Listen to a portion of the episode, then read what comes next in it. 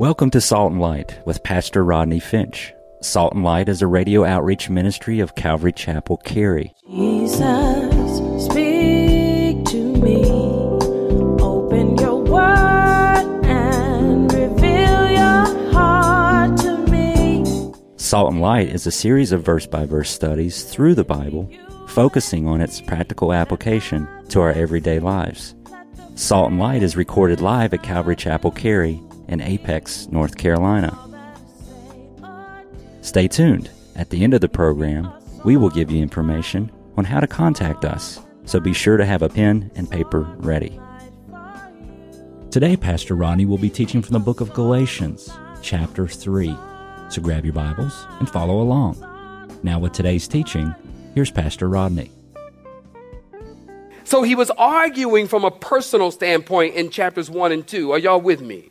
But in chapter 3, Paul starts to argue from scriptural grounds that we are saved by faith. Listen, saints, give me your attention. Whatever we do as believers, whatever we do as a church, we ought to be able to point people back to the scriptures and say, We do this in our church because of that that we do this in our church because the scripture says this is what we're to do. Do you know how many churches do what they do because that's the way they've always done what they're doing? Well, why are you guys doing this? I don't know. That's the way we always did it. That sounds like Yogi Bear, didn't it?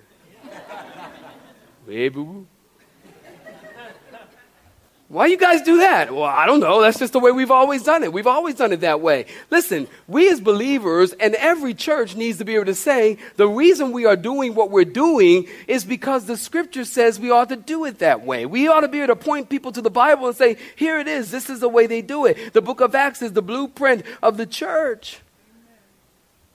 And so we do things this way because this is what the scripture says. Don't you remember in Acts chapter 2? The Holy Spirit came upon the church. Don't you remember that? The people were all gathered together in Jerusalem. People from every nation all around gathered together in Jerusalem on the day of Pentecost. And the people of Jerusalem, the Holy Spirit fell. Are you listening? The Holy Spirit fell. And every, they began to speak in tongues, the 120. And all believers began to speak in tongues as the Spirit of God fell on the church. And someone said, Oh man, these men are full of new wine. These men are drunk. They didn't understand. And Peter stood up and he said, These men are not drunk, for it is but the ninth hour.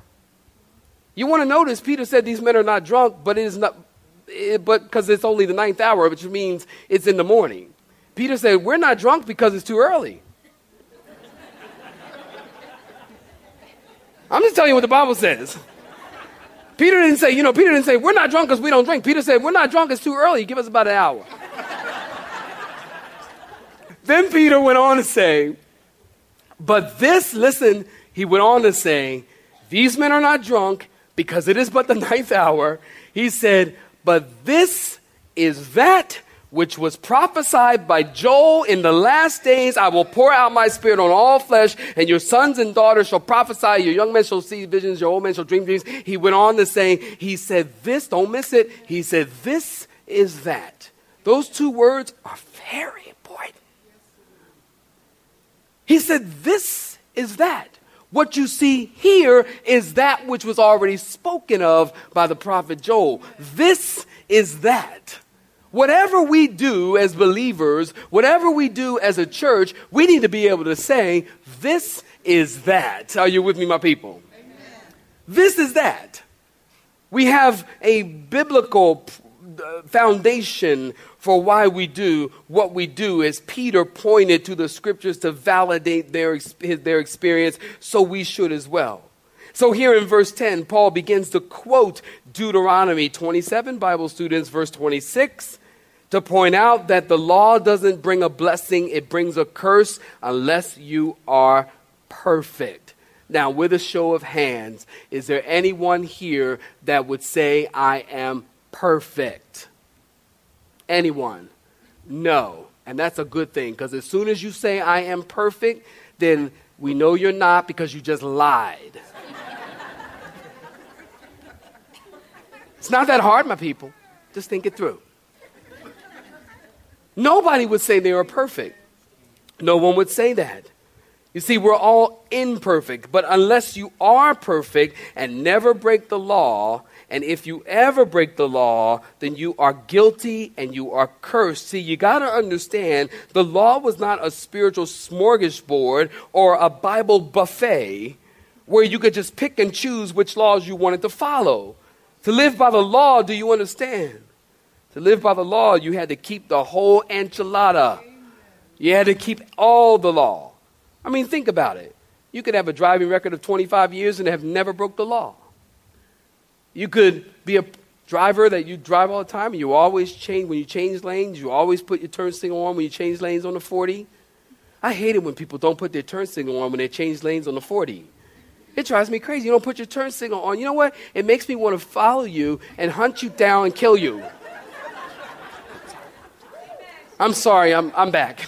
I just, I, don't you hate that? I just, put the turn signal on, man. And so you're a perfect driver. You never had a ticket, nothing's ever happened. But the one time that you break the law, maybe you go a little bit over the speed limit, you look in your rearview mirror, and uh oh, there goes the blue lights. And he pulls you over and he gives you a ticket and you try to argue with him and you say, You know what? I have never broken the law. Sir, why are you giving me a ticket? This is my first time ever. I've never broken the law. He doesn't care about that. The reality is, you have just broken the law and now you are guilty. So, Paul's point here is anyone who tries to live according to the law as their basis for being right with God is cursed. That word means doomed to hell. You see, this is what's at stake if you want to put yourself back under the law. If you want to put yourself back under the law and you want to try to keep the law, which is impossible, but if you want to do that, if you ever break one point in the law. You've broken the whole law. That's what James said in James chapter 2, Bible students, verse 10. For whoever keeps the whole law and yet stumbles at one point is guilty of breaking all the law. You had to keep all the law in a rigid, strict, complete compliance. And then Paul quotes Habakkuk chapter 2, verse 11 The just shall live by faith. This verse is quoted in two other places in the New Testament. As Paul's point is to show that God always justified men and women through faith and belief. And then in verse 12, go ahead and peek at it. The law is not of faith. In other words, the law said, do this and live.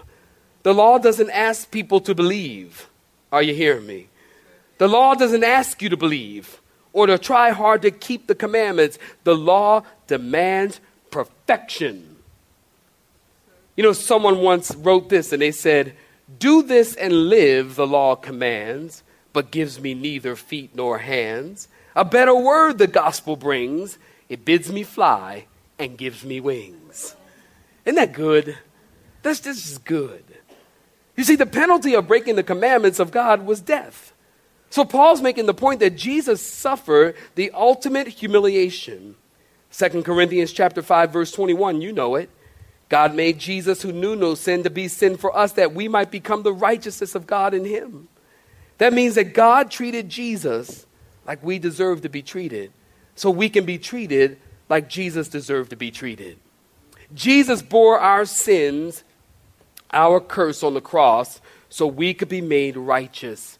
This is what we call substitution. Here's a theological terminology substitution and imputation. Substitution means that Jesus died in your place. Substitution.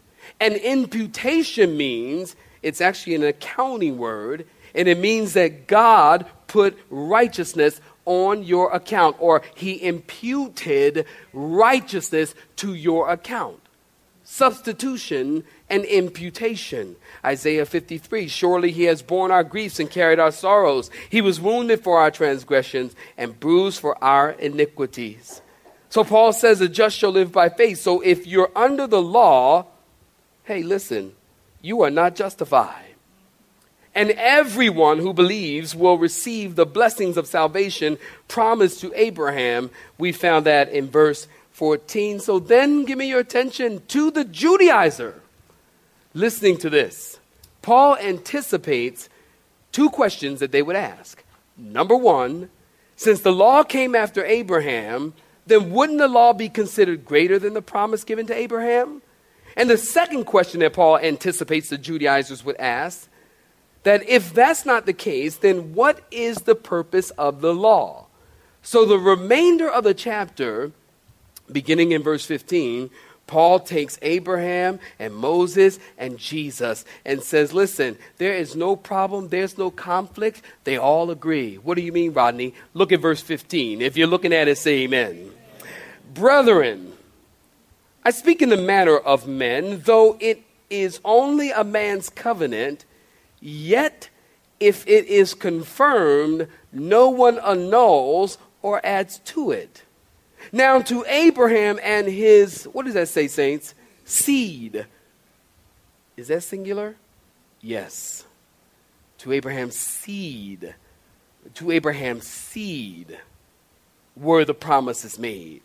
He does not say to seeds, plural, as of many, but as of one. And to your seed, who's the seed? Christ. Very simple. And this I say that the law, which was 430 years, cannot annul the covenant that was confirmed before by God in Christ, that it should make the promise of no effect. For if the inheritance is of the law, it is no longer a promise, but God gave it to Abraham by promise. Saints, stop right there. Give me your attention. Remember last week we talked about that Abraham, when God told Abraham and gave him the promise that he was going to be blessed, gave him a promise of salvation, when God called Abraham, Abraham was an idol worshiping Gentile. Remember, I pointed out that many Bible scholars believe that Abraham and his family owned an idol store, like idols are us, where they made idols for people. So when God called Abraham, this is very important for you to understand. When God called Abraham, Abraham was not deserving. He was not righteous. As a matter of fact, he was an idol worshiping Gentile. And a few centuries, Moses comes along as a deliverer to deliver Israel from the bondage of Egypt, and he brought them to Mount Sinai. And God gave them the law. Now, here we have two different men and two different covenants or contracts. Now, understand something. Are you listening? God was dealing with Abraham with a covenant based on promise. God was dealing with Moses with a covenant based on the law. When God first spoke to Moses and God said, I will make you a great nation, and I will bless you, and I will make your name great, and I will bless those that bless you, and I will curse those that curse you. The emphasis is on God, and the promise is unconditional. And when he believed, God imputed, accounted righteousness favor, blessings, and salvation to Abraham. It was a covenant of promise that was unconditional. If you understand so far, please say amen. amen. Now, on the other hand, when God spoke to Moses, God said, Moses, here is the law, and thou shalt, and thou shalt not, and thou shalt, and thou shalt not. And if you do, this will happen. And if you don't, this will happen. You see, that covenant was not based on promise. Are you with me? That contract was not based on promise, it was based on the law. Paul's point in this is to say the law cannot take away or annul the promise made to Abraham. Paul is saying, listen, if a man signs a contract or makes a covenant, you can't just decide to cancel it, even humanly speaking. Paul says, listen, if in the human sense you have a contract that cannot be broken, how much more is God not going to change when he makes a promise? God has made a promise, Abraham, I'm going to bless you. God has made a promise to you. He's going to bless you. He's going to touch you. He's going to care for you. He's always going to be with you. Can somebody say amen? He's always there. God's made so many promises. I can't go into that right now. But God's not going to change his mind. God isn't going to say, Well, I've changed my mind. I'm not going to keep the promise that I made to Abraham and to his descendants forever. And then notice Paul says, To Abraham and his seed, singular, the promise was made. He does not say seeds as many, but as one. The seed is Christ. In other words, when God made the promise to Abraham, he wasn't just talking about the descendants, the Jewish people. It was talking about the greatest descendant, Jesus. And the world would be blessed through the seed that would be Christ. Can you say amen? Now, notice in verse 19, what purpose then does the law serve? Again, Paul anticipating some questions. What purpose then does the law serve? Well, it was added because of transgressions till the seed should come to whom the promise was made. And it was appointed through angels by the hand of a mediator. Now, a mediator does not mediate for one only, but God is one. Is the law then against the promises of God? Psst, certainly not. Perish the thought. For if there had been a law given which could have given life, truly righteousness would have been by the law.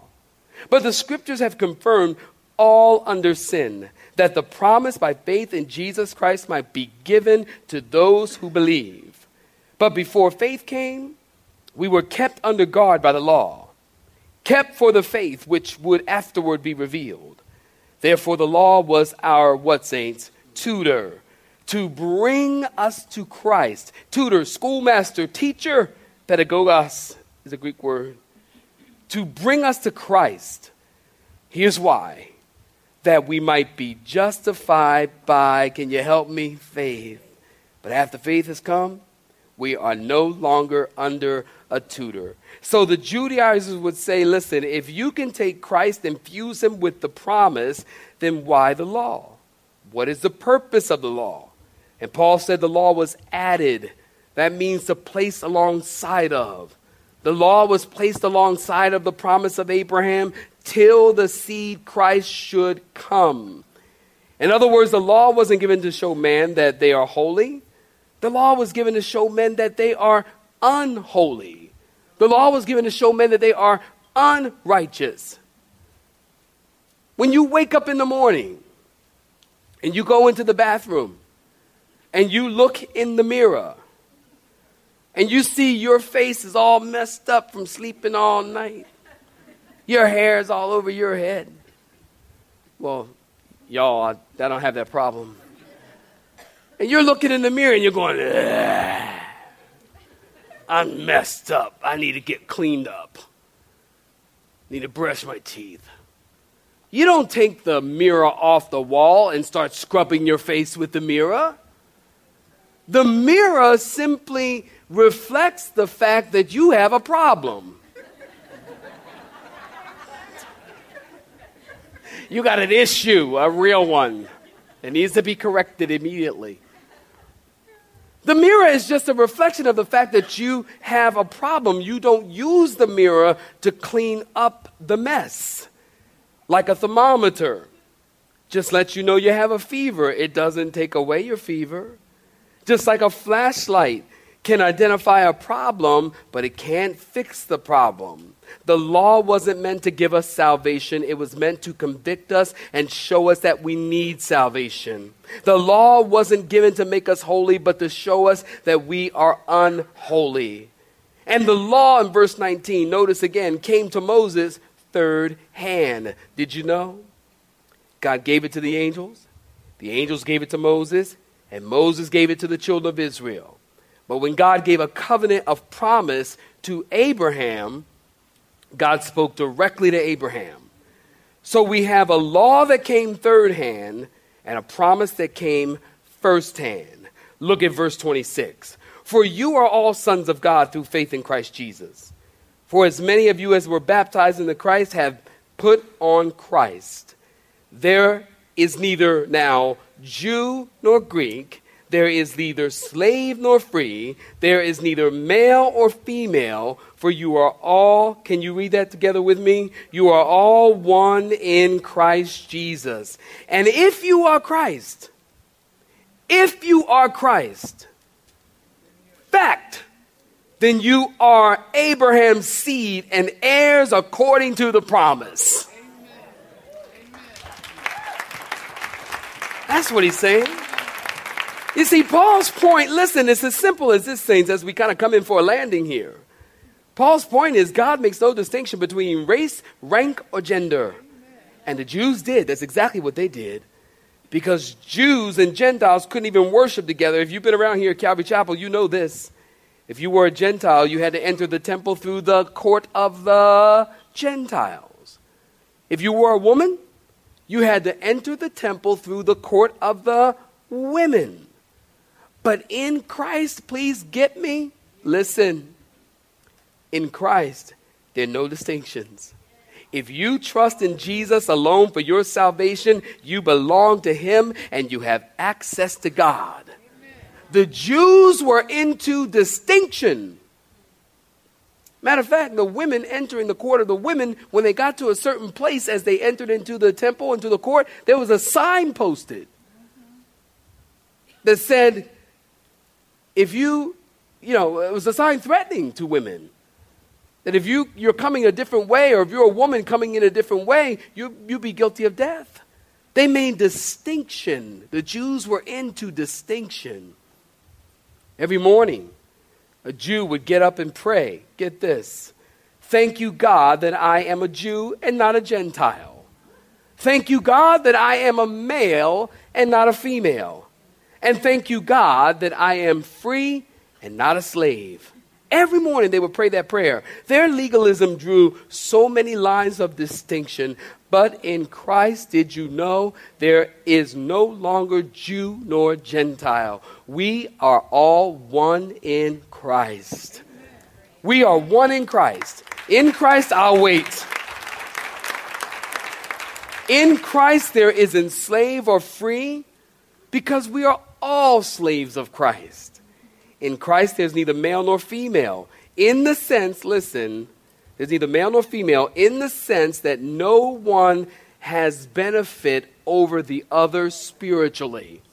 Can, let me say that again, because there's some people who use this verse and say, well, women are equal to men, women are the same as men, because the, the Bible says there's neither male nor female. I've heard people say that that there's no distinction, that women and men are the same. Listen, hello, McFly, women and men are not the same. Thank goodness. hello, women, look, look, when your child comes in the world, women are, everybody knows this. What is wrong with people? women and men are not the same. You don't name your daughter Frank. You don't name your son Julie. Why? Because men and women are different, and the differences are good. I thank God that Elvira is not like me, and I thank God that I'm not like her. She's a woman, and I'm a man, and this is a good, whole, healthy thing. It's okay. people are like, oh, women and men are the same, they're the equal. And all. It's like, listen, don't use the Bible to justify that. First of all, it's wrong. Secondly, it's not biblical. God made man and God made woman. Period. And what this is talking about is that one doesn't have benefit over the other concerning the faith. Male and female, black and white, rich and poor, whether you live in Israel, India, Indonesia, America, Africa, I don't care where you live, everyone must come to Christ the same way. We all say the same way. We all must come to faith the same way. We come through Jesus Christ. The only way to be saved is by faith. Salvation is by faith, we know. Can y'all help me? For the Bible tells me so. You have been listening to Salt and Light, a radio outreach ministry of Pastor Rodney Finch and Calvary Chapel Cary, located in Apex, North Carolina. Join Pastor Rodney Monday through Friday at this same time. For information regarding service times, you can contact us at 1 800 293 0923. That's 1 800 293 0923. You may listen to today's broadcast in its entirety by visiting the media library on our website at cccary.org.